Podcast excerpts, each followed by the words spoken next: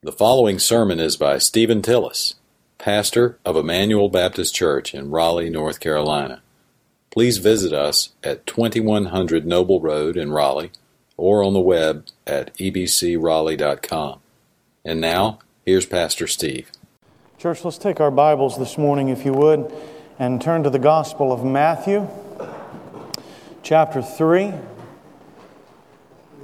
you're looking for that, um, uh, there's a Pew Bible in front of you if you don't have one. And if you kind of let the Bible fall open toward the middle and then keep turning to the right, you'll find these books right there toward the beginning of the New Testament Matthew and Mark and Luke and John. And so we want to be in Matthew uh, chapter 3. And uh, of course, uh, those uh, you'll find that the chapter number is the bigger number. And then today we just want to read uh, verse 1 through 12. So this is the second Sunday of Advent. Last Sunday was the first Sunday of Advent, and that word only means uh, the coming, the coming. And so, as a church, we celebrate uh, every year these Sundays leading up to the coming of the Lord Jesus Christ and his birth. And so, last Sunday, the first Sunday of Advent, always speaks about the second coming of Jesus. And so, we celebrate his first coming by looking at his second coming. On the second Sunday of Advent each year, we not only watch for the coming of the Lord, but now we turn. We learn to repent. That's the Bible word. We turn from ourselves, we turn from the things that we're trusting in, and we put our faith and trust into the coming of the Lord Jesus Christ. And this year, the reading happens to be out of Matthew chapter number 3, verse 1 through verse 12. So, as I read for us, would you follow along uh, silently as I read publicly for us today? Verse number one. Now, in those days, John the Baptist came preaching in the wilderness of Judea, saying, Repent, for the kingdom of heaven is at hand. For this is the one who referred to by Isaiah the prophet when he said, The voice of one crying in the wilderness, Make ready the way of the Lord, make his paths straight. Now John himself had a garment of camel's hair and a leather belt around his waist, and his food was locusts and wild honey. Then Jerusalem was going out to him, all of Judea and all of the district around Jordan. And they were being baptized by him in the Jordan River as they confessed their sins. But when he saw many of the Pharisees and the Sadducees coming for baptism, he said to them, You brood of vipers, who warned you to flee from the wrath to come? Therefore, bear fruit in keeping with repentance. And do not suppose that you can say to yourselves, We have Abraham for our father. For I say to you that from these stones God is able to raise up children to Abraham.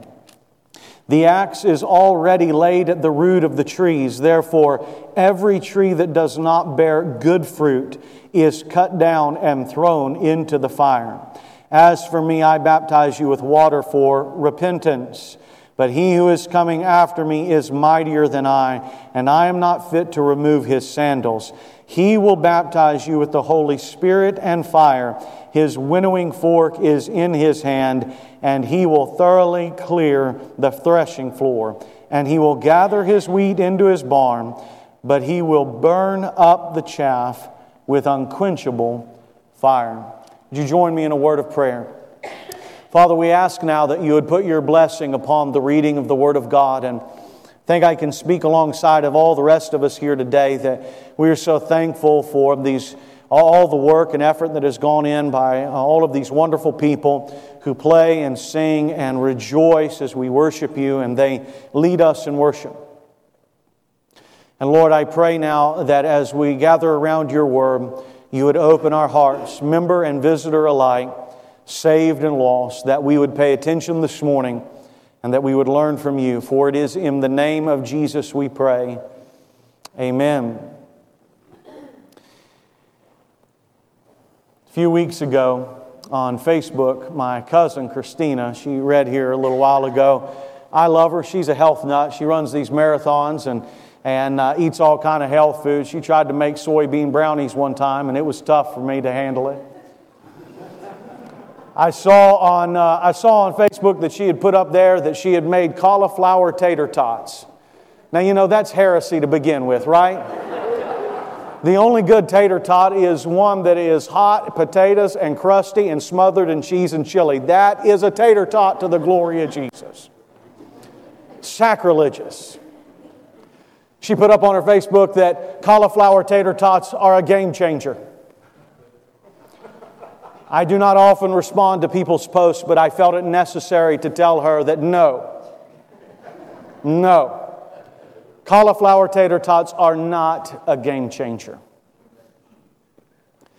We use that phrase in our society today that, that something was a game changer, that something changed I put in the bulletin today as you follow along that this changes everything. Well, I will tell you that cauliflower tater tots do not change everything, but what you have experienced this morning and what these dear people are singing about is the coming of the Lord Jesus Christ, who is born into the manger and born from the Virgin Mary, born into this world to take the sins of human beings just like us today and die on a cross to forgive us and to cleanse us from all unrighteousness and to give us an eternal home in heaven. I tell tell you on the authority of God's word today this truth changes everything.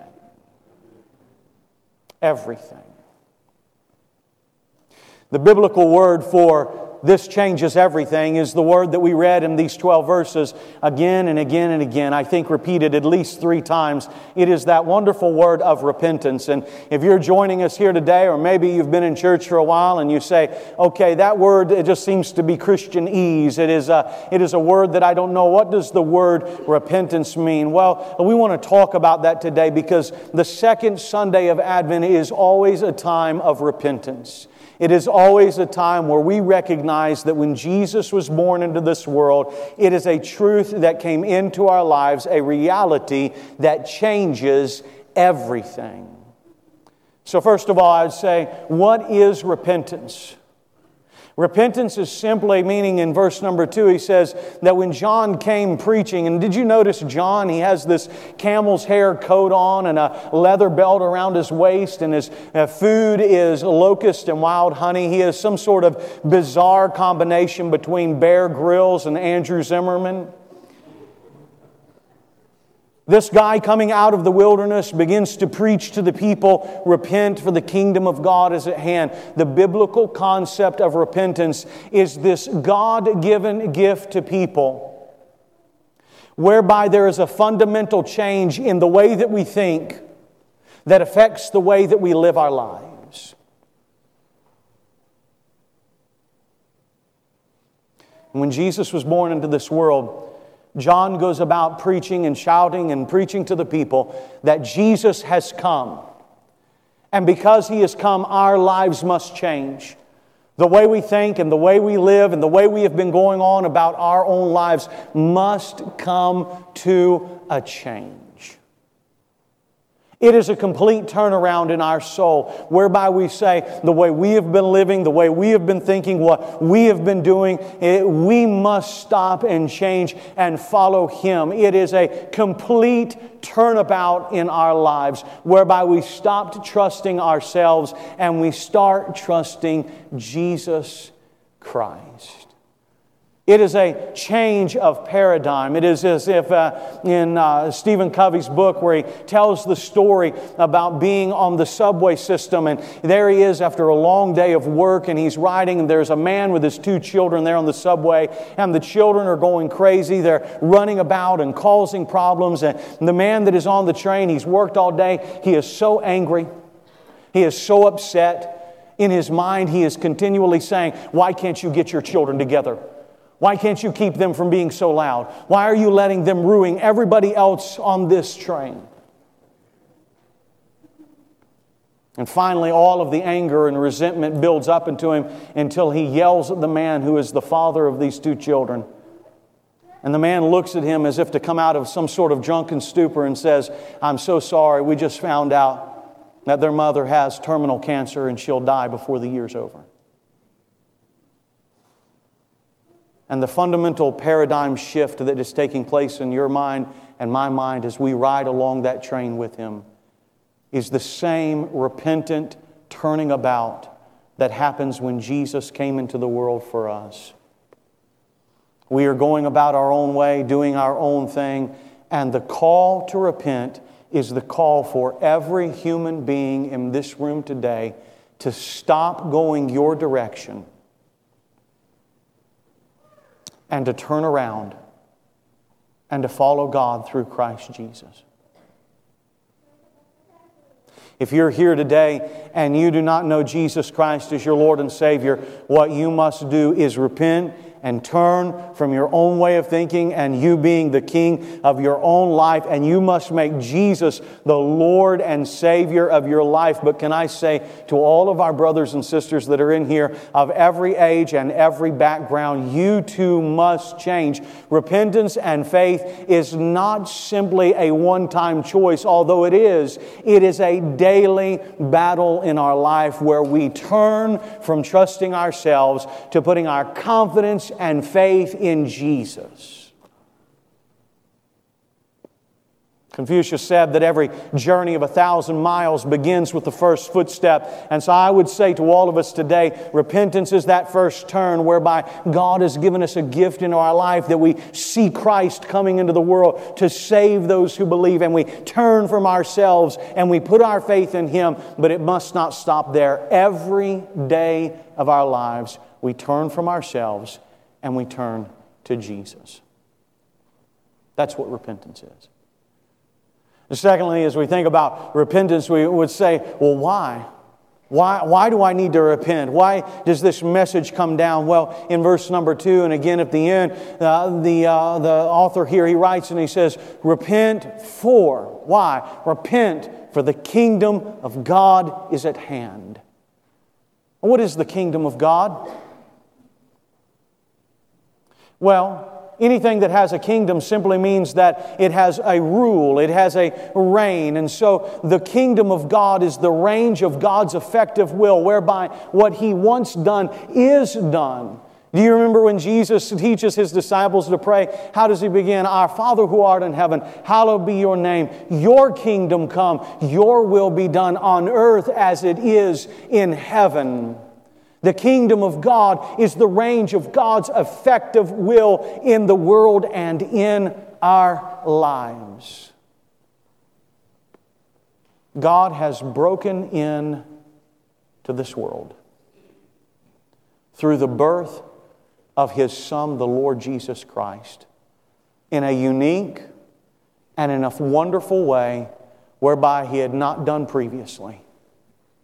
God comes into the world as a baby in the manger, simultaneously cooing in the arms of his mother and ruling the world at the same time. God and man in one person, born into the world to bring us redemption. When we take our minds and our hearts and we start to think about Christmas, we must understand that we are celebrating and looking to the coming of the Savior of the world.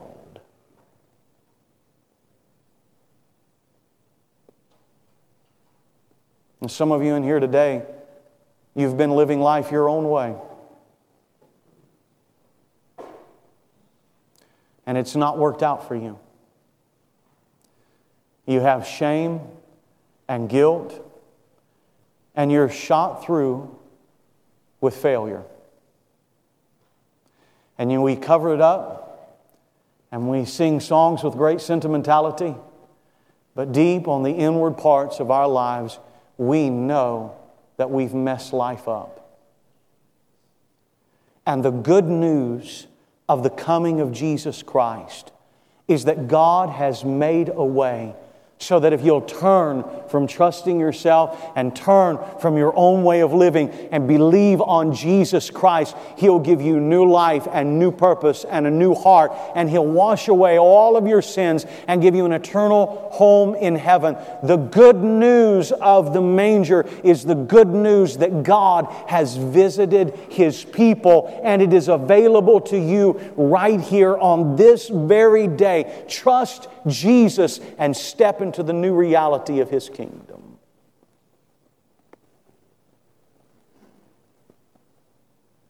The coming of Jesus should cause us to turn in our minds and change our actions so that He becomes the Lord of our life. Few months ago, well, I say, so last several months, I, I've kind of been messing around with my wife, Connie, a little bit because one day I came home and uh, she told me, she said, Daisy, that's our dog. Daisy was out in the backyard and Daisy was barking up a storm. She said, I stepped outside the back door and there was a wolf in our yard. That's the reaction I had. I said, Yeah, baby. Been drinking a little bit. No, I don't know, I'm just saying. I didn't believe it. No wolf. What are you talking about? I said, baby, it's a husky. There's a husky in the neighborhood. There's a big dog, something like that. No, there was a wolf. There was a wolf. And in my heart, you know, I don't even know if I said this out loud, but I thought, well, I'll tell you what, if there was a wolf out there, I'd step out and I'd save Daisy and I'd kick that thing right in the chest. This morning, Long before the sun came up, I woke my dog up and took her for a walk. And I saw coming out around the back of our neighbor's house a wolf. and, brother and sister, if it wasn't a wolf, it was the closest thing that I've ever seen in my life to a wolf. And you know what?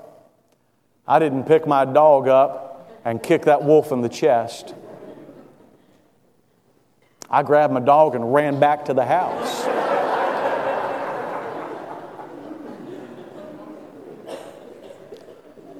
I tell you that to tell you this that is repentance. In my heart and mind, I did not believe there was a wolf. And because I didn't believe there was a wolf, I made up all of my own beliefs in all of my own way. And I was convinced in my heart that I knew and that I had all of my trust and all of my power in my ability and in, my, in all that I could do. But when I was faced with the reality of the wolf kingdom, it changed everything in my mind, in my heart and in my actions. So let me put this question to you this morning Has the truth of Jesus Christ being God's Son, coming into the world, dying for your sin, being raised again, alive, flesh and bone, and coming again to rule the world, fundamentally changed your thought life and action life, whereby you have turned from trusting yourself and given everything over to Him as the Lord of your life. Have you done that for the first time? Have you done that every day this week?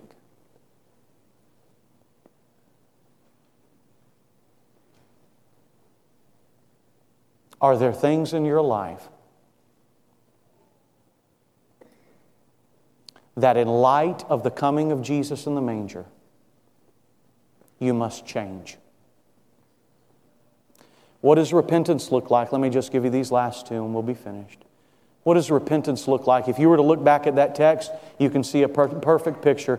You know what it doesn't look like? The Sadducees and the Pharisees that come and all they are is spectators.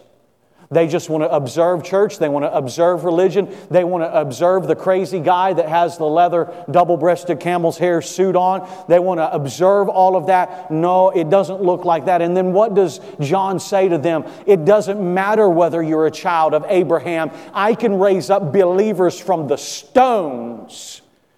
Your heritage, your proxy, the family you're in, your wealth, your church experience, none of that will ever take you into the arms of heaven. What does it look like?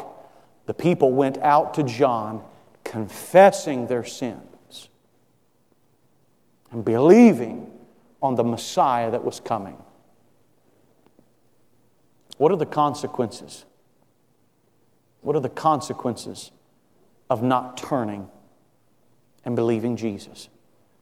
John says at the end of this book, or the end of this chapter, two metaphors. He says, The axe is already laid to the root, And he says that the Son of Man stands with his winnowing fork or his fan, and he is uh, taking out the chaff. He is beating the wheat, and that which is true will remain, and that which is not will be taken away and burned up with unquenchable fire. Consequences of not truly turning in your heart from trusting yourself to trusting Jesus is eternal fire and judgment. So, we celebrate the coming of the Lord Jesus as the baby Christ Jesus. And that same baby in the manger will grow to be the man on the cross. And one day he will come again as the king and the judge of all eternity has that truth of Jesus' coming caused you to turn in your heart from everything else and to throw all of your confidence and faith and trust in Jesus alone.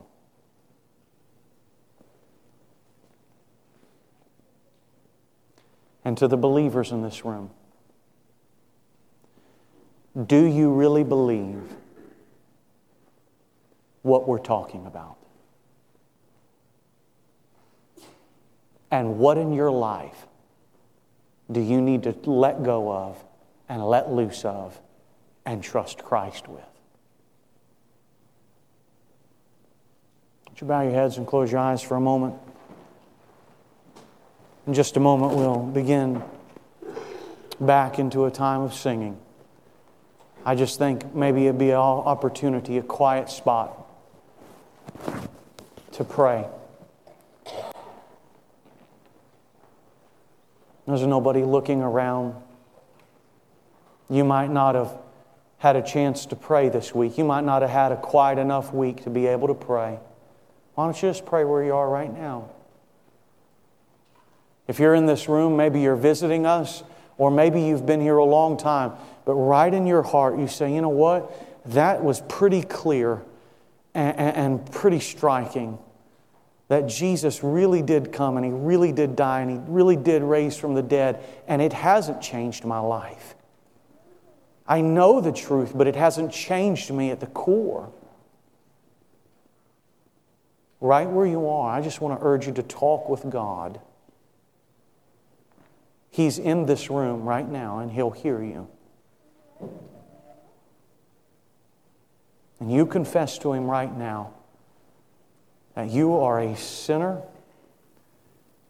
and you believe that Jesus died and rose again for your sins, and you want Him to be the Lord of your life. And to the believers in this room, all this week I've been sitting with this sermon in my heart. There are areas in all of our life where, yes, we've taken that first step. We have turned and believed. But every day of my life, there are areas that I need to once again turn from and to give Christ Jesus control over. I want to encourage you to do that.